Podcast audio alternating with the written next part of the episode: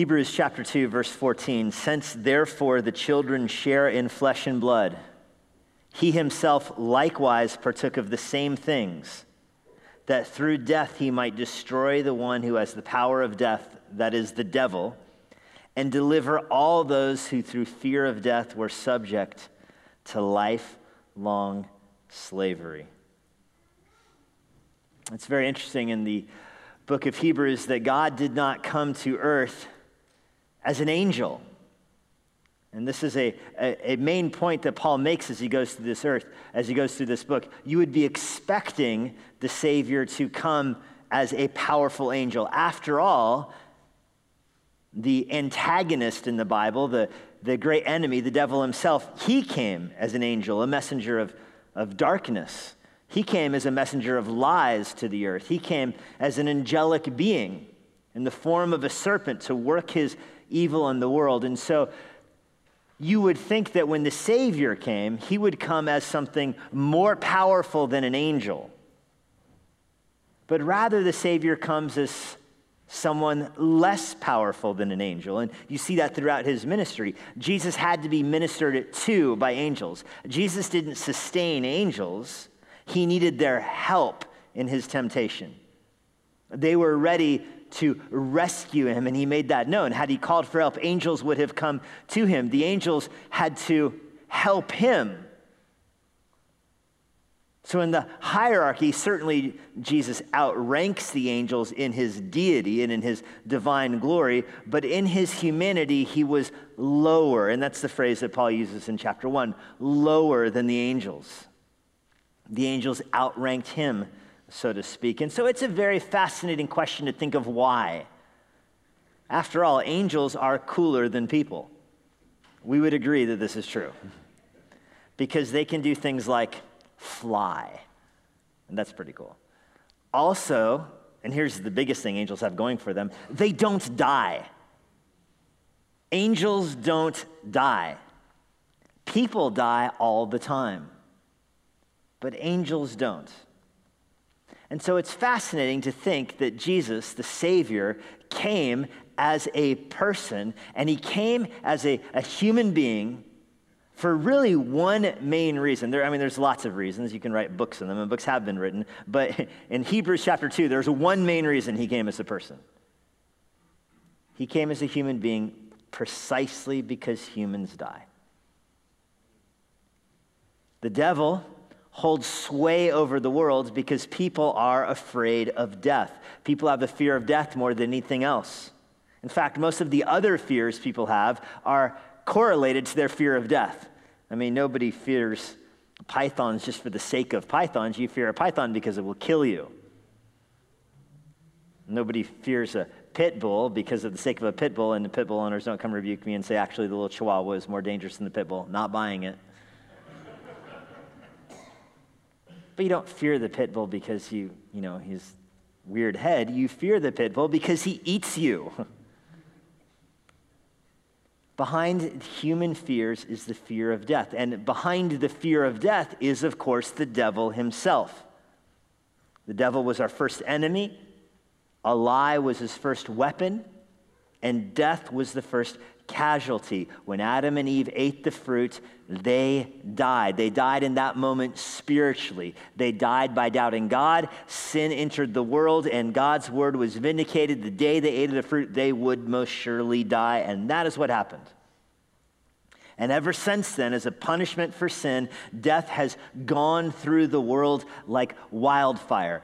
Animals die, people die and people are held in the fear of death. So, you know why there's so many wars? Because Satan hates people and he wants them to die. There's so many false religions in the world because Satan hates people and wants them to die without hope. And so Jesus comes taking on a human nature so that he also will die. And of course, that's how the story of every human being goes. And when you're familiar with the gospel, you recognize that Jesus didn't have to die. Adam and Eve weren't designed for death. And so it's possible conceptually in the mind of God for a person to come who wouldn't die, for a human being to be born that wouldn't die. And of course, the wages of sin is death. And so here comes Jesus, and he is sinless. And so he, of all people, should escape death. But he does not avail himself of that. His sinlessness does not give him a get out of death free card. His sinlessness removes the power of death from him, but instead he just takes our sin and becomes a servant then of God, a servant of us and taking our sin, and a servant of death because he dies. If this COVID crisis has taught us anything, it is most certainly that people fear death, don't they? People will do ridiculous things to avoid the threat of death. And I won't name any of those ridiculous things at risk of offending some of you who might do them. But people will go to extremes to avoid death. Unfounded rumors, innuendo. I heard that driving in a red car makes you more likely to catch it. no red cars. I heard actually only driving in a red car makes you less likely to catch it. Everybody in the red cars. And that's the way it goes. What's behind all that is the fear of death. I know many people make, you know, sacrifices. They drive in the red cars or don't drive in the red cars for, to protect loved ones, and I'm not trying to make light of that. But you recognize even behind the things we do is this gnawing fear of death.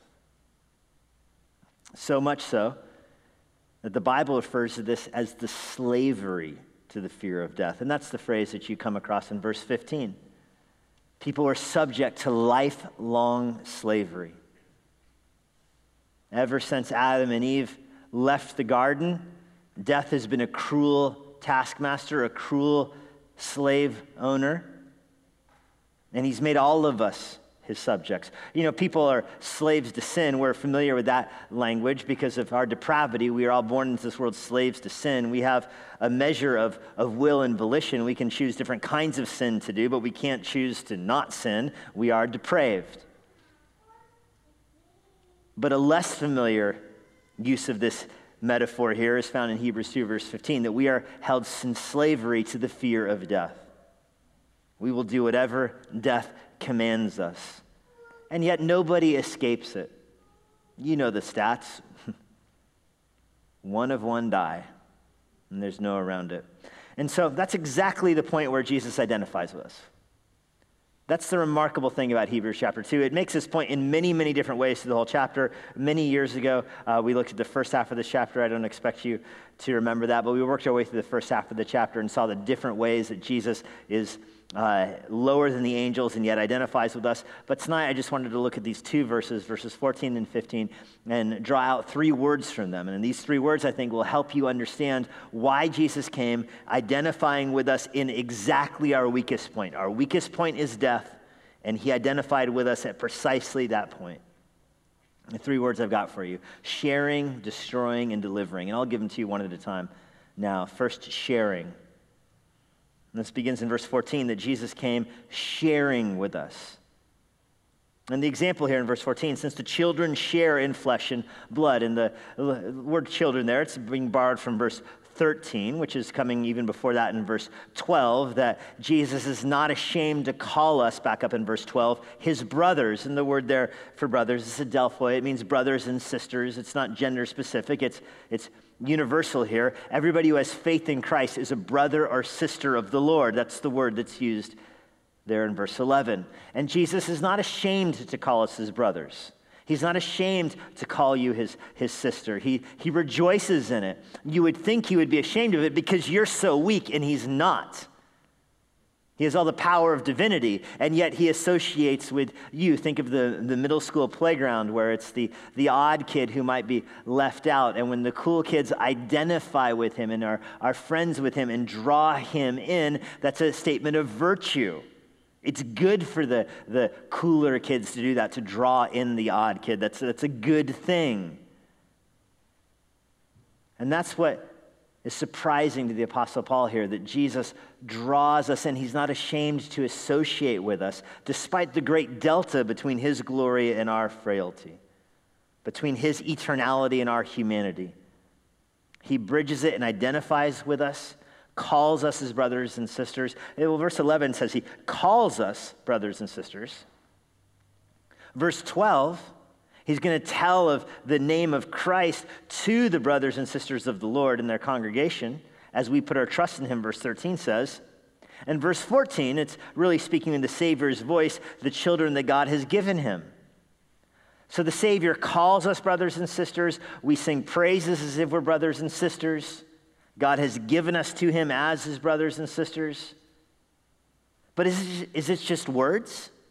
Is it just God calling us? Is this wordplay here? Is it a legal name change where we're declared to be part of his family just by the, the judge? Or is there something more going on here? And I think there is in verse 14 because the children all share one thing. Every human being who is part of the human race shares this basic component flesh and blood. We all have a human nature. We have a human will. We have human emotions. We have a human life. We have human flesh. We have human blood beating through us. We are all one race. We all descend from Adam. We all descend from Noah. We are all brothers and sisters with the same kind of will, the same kind of affections, the same kind of corporal body here. And so it's not just that Jesus identifies us as his brothers and sisters, and we sing songs as if we are all part of the same family, and he calls us part of his family, but he actually becomes part of our family. He takes on a human nature. He shares with us, is the language Paul uses there. The children share in flesh and blood, so he likewise partook of the same things. That word partook is the word that we use for, for communion. He takes it into himself. He, he becomes a partaker at the same table we are. We all eat together.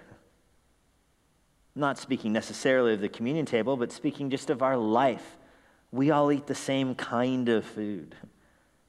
We all have the same kind of bones and the same kind of blood, the same kind of will. we're the same kind of people.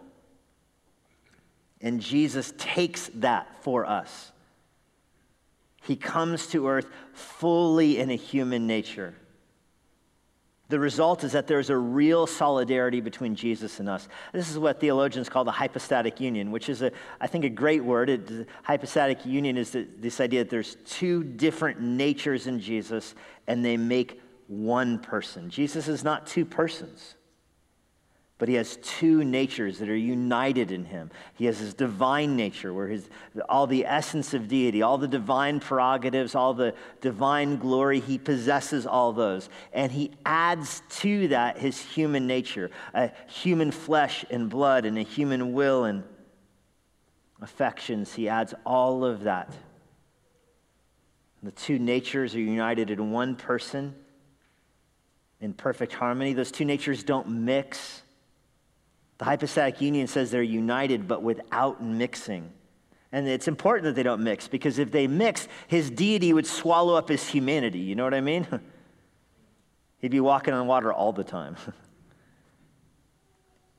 or the other way, if he only operated out of his humanity, there'd be no validation of his miracles. There would be no walking on the water. So it's fascinating to look at the person of Jesus Christ and see him resisting temptation in his humanity. Tempted in every way like we are, he resists entirely in his humanity. Yet possessing all the prerogatives of deity, receiving worship as if he were God, in fact, commanding worship. All of that mixed perfectly into one person. Now, that's a fancy theological phrase, hypostatic union. What it means practically is that Jesus would die a real death because he's really a person, a really a human being, not ashamed to call us his brothers. He would suffer. He would weep at Lazarus' grave. He would go hungry. He would go thirsty. He would see the fears of mankind as his friends were shouting out on the boat in the storm. He would experience the, the lostness that his friends have. He was right alongside them when they couldn't understand what he was talking about. He would experience the love of a mother.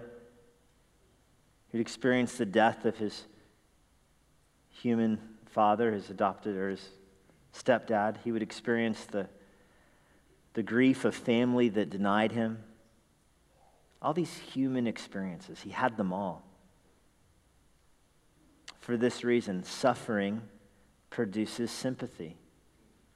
And it makes people, specifically Jesus, able to identify with those who suffer. And his deity, of course, Jesus knows all things.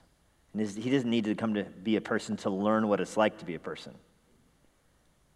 But by coming a human being, leading a human life fully, there's a sympathetic resonance that we have with him now. He can identify, and that's the word I love. He can identify with those who suffer. He can identify with those who are are victims. He can identify with those who are downtrodden in this world.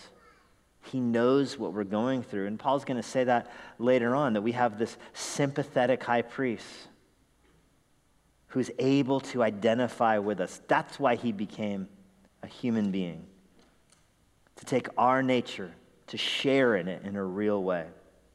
Well, through this sharing, the second word I have for you is destroying. He his sharing in our human nature. Secondly, destroying. He shared with us in our human nature so that he can destroy death. And that's the middle there of verse 14. That through death, he might destroy the one who has the power of death. And of course, he's talking about the devil here. The dying part of this is the key. He could have locked up the devil and thrown him into the, the dungeon, thrown him into the lake of fire. He has the authority and the power to do that without becoming a human being. He didn't need to become incarnate in order to do that. And yet he became incarnate because his method of defeating the devil was not simply about locking the devil up, it was about actually robbing the devil of his chief weapon, namely the fear of death. And so, by suffering and by dying, and then obviously by rising again from the grave, the devil is defeated. The devil no longer has the power to keep some people in the fear of death. The ultimate purpose of the incarnation is, of course, the death of Christ. And his death is what he uses. The devil, I think, claims victory at that point, but then by rising from the grave, the victory is snatched from the devil's hands. And the devil has been robbed. He's been bound, is the language Jesus uses. Bound. You can't rob a strong man's house without first binding him up. That's the idea here that the devil had to be bound for Jesus to deprive him of the fear that he instills in people. This is why Jesus didn't come as an angel. Locking the devil up isn't the point. And this is exactly why, if you, if you go back to the fall, that Adam and Eve were fooled by the serpent. They did fall into sin. The point was to get Adam and Eve to rebel against the way that God had designed humanity. The husband, as the, the leader of his wife, the head of his, his home, the, the wife is the, the helper to the call of the husband. This is exactly why the devil went at that point, remember? It wasn't about the fruit, it was about the way God designed marriage. The devil was attacking the very foundations of, of mankind by going right at the heart of the family. And the devil succeeded. It's in that same way that just locking the devil back, you know, back into the pit of hell does not undo that. You have to rob the devil of the fear that he instilled in the world. And you only do that by rising from the grave. That's where that comes from. The word destroy, by the way, of course, he doesn't ultimately destroy the devil here at his resurrection. The devil's not destroyed. It's, I mean, after the resurrection, the devil is roaming about like a lion looking for whom he can devour. After the resurrection, he's, he's asking to sift disciples, he's going after Peter. That's all after the resurrection. Of course, the devil hasn't been destroyed. That's later on in the book of Revelation will he be finally cast in the pit of hell. But the word destroyed here, it's not the normal Greek word for destroyed. The word destroyed here, it's the, it literally means in the Greek dictionary to deprive someone of their power. When someone, you know, when a bully is shown to not have the power to really hurt you, he has lost his, his power has been destroyed. His status as a bully has been destroyed, in other words. And that's what's happening here. The devil has the status of the destroyer of mankind. He's the one who has the keys, being the idiom of power and control, the ability to loose and to bind. He has the keys of death, and he's, he has, he's, in a sense, over death. And those keys are taken from him at the resurrection. By Jesus rising from the grave, he has stolen the keys from the grave from the devil. His authority has been taken. So when you get to the book of Revelation, chapter 1, you see Jesus with his, in his blazing white light and his powerful eyes and just the whole image with the lampstands in his hands. But do you remember what he's holding in Revelation chapter 1? He's holding in his hand the keys to death. They've been taken from the devil. They're now in his. You looking for those devil? They're right here. They're in his hand. And that doesn't mean Christians don't die. Of course, we die physical deaths. But it means we don't have to live in fear of that anymore. Because we understand life after death. The certainty of Jesus' resurrection gives us confidence in the face of death. We too will rise. As certainly as Jesus rose from the grave, we too will rise from the grave. This is all accomplished by the work of Christ. Well, the first word is sharing, that he shares in our humanity so that he can do the second word, he can destroy the power of death, but there's still something missing. That's the third word, delivering, sharing, destroying, and then thirdly, delivering. Verse 15, to deliver all those who through fear of death were subject to lifelong slavery. Jesus not only defeated death, but there remains the difficulty of actually persuading people that they are delivered from the slavery of the fear of death. It's one thing to declare the freedom, it's another to actually experience it. And so that's what remains there in verse 15 to deliver those who, through fear of death, were subject to lifelong slavery. And here's where I think an example might help. 1 Corinthians 15, verse 54 says that death is swallowed up in victory by the resurrection of Christ. When Jesus rises from the grave, the threat of death is swallowed up in the victory of Christ. So nobody should fear death anymore by placing their faith in Christ, but many people don't know that. This week will be the celebration of Juneteenth, the celebration of, perhaps you may not know what that holiday is intentionally celebrating, but the liberation of the slaves, in particularly the state of Texas. The Emancipation Proclamation, January 1st, 1863, declared the freedom of all slaves nationwide. But there's no internet back then. No newspapers that slaves could read for the most part, particularly in Texas. So, do you know that there was still 30 months later, over two years later, there was still something like 250,000 slaves in Texas, having been declared free years earlier. U.S. government put together an army of 2,000 soldiers, told to go through Texas and proclaim the freedom to slaves. They did so on June 19th, 1865. They chose June 19th, by the way, because Six months before the Emancipation Proclamation, June 19, 1862, President Lincoln freed all the slaves only in the District of Columbia, only D.C. That's why that date was chosen. So the slaves in Texas would be freed three years to the date after the slaves in D.C. were freed. General Gordon Granger arrived in Galveston, Texas, with his 2,000 troops and began spreading the word. And that's the celebration of Juneteenth, June 19th. It's strange to think that 30 months had gone by. But then it's not so strange to think about it if you understands that every time you go back to fearing death, you're in the same boat. Jesus has risen from the grave. Death has been swallowed up. Death is defeated. There's no reason for you to fear it anymore. The Bible makes that clear. I know it's natural to fear death. Of course, it's natural to avoid death. You're driving your car and, you know, an obstacle's in the road, you drive around it because you don't want to die. That's a stewardship of your life. God has given you your life. You are a good steward to avoid death as long as you can.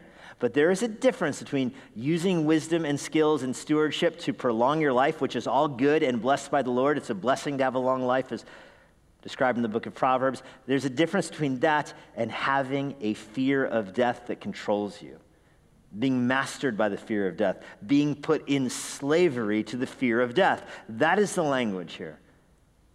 And it is astonishing to realize how often, how easily we fall back into our fear of death. But Jesus came not only to defeat the devil and deliver us, but to announce it, for us to experience our freedom in verse 15, to deliver those who through fear of death were subject to lifelong slavery. Even that verse right there, Paul exposes how the devil works. It's through fear of death that keeps you enslaved to him. Oh man, what power would your life have if you could be freed from that? What power would your life have if you were freed from the fear of death? You don't have to be held in captivity to it any longer because it was swallowed up by the resurrection of Jesus Christ. And I told you we might trespass into verse 16, but just briefly you can look at it. For surely it is not angels that he helps. In a sense, angels don't care that he resurrected. He was made, he made the angels. Angels came into existence and saw him already, saw Jesus in his triune glory when the angels first came into existence. So the resurrected Jesus is not new to the angels, but it's not for them. That's why Paul can say, obviously, he didn't resurrect from the grave for the angels. I mean, they don't care, but he didn't come for the angels. He didn't come as an angel because he didn't come for an angel. He came as a human being because he came for human beings so that he can deliver human beings, and he delivers us through one way faith in his death and resurrection. If you don't believe in his death and resurrection, there is no gospel. If you don't believe he really died on the cross, then of course he really wouldn't have resurrected from the grave. And if you reject those two components, then there is no such thing as Christianity. The idea of some kind of liberal Christianity that believes the moral teachings of the Bible, but not the actual vicarious death of Jesus Christ and substitutionary atonement on the cross and bodily resurrection from the grave is just foolishness. Because if he didn't rise, then everything else is pointless. Namely, if he didn't rise from the grave, all of the nice moral teachings in the Bible don't do anything for you because they don't free you from the fear of death. But once freed from the fear of death, you can truly say that God did not give you a spirit of fear or timidity, but a spirit of boldness and of courage for you to be a witness of the freedom we have in Jesus Christ. Lord, we're thankful that you have freed us from the power of sin and death. You freed us from the power of sin through bearing our penalty for sin on the cross. You freed us from the power of death by rising from the grave. You're not the Lord of the dead alone, but you are the Lord of the dead and the living. Every soul will bow its knee before you. Every tongue in heaven and earth will confess that you are the Lord because you are indeed the Lord of, of life. And so we're grateful to think of the ways that you defeated the grave and defeated our fears.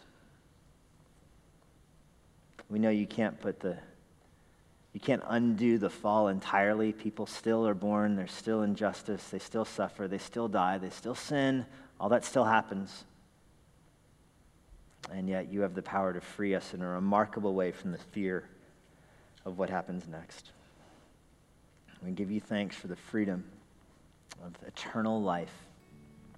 It's in the name of Christ we pray. Amen.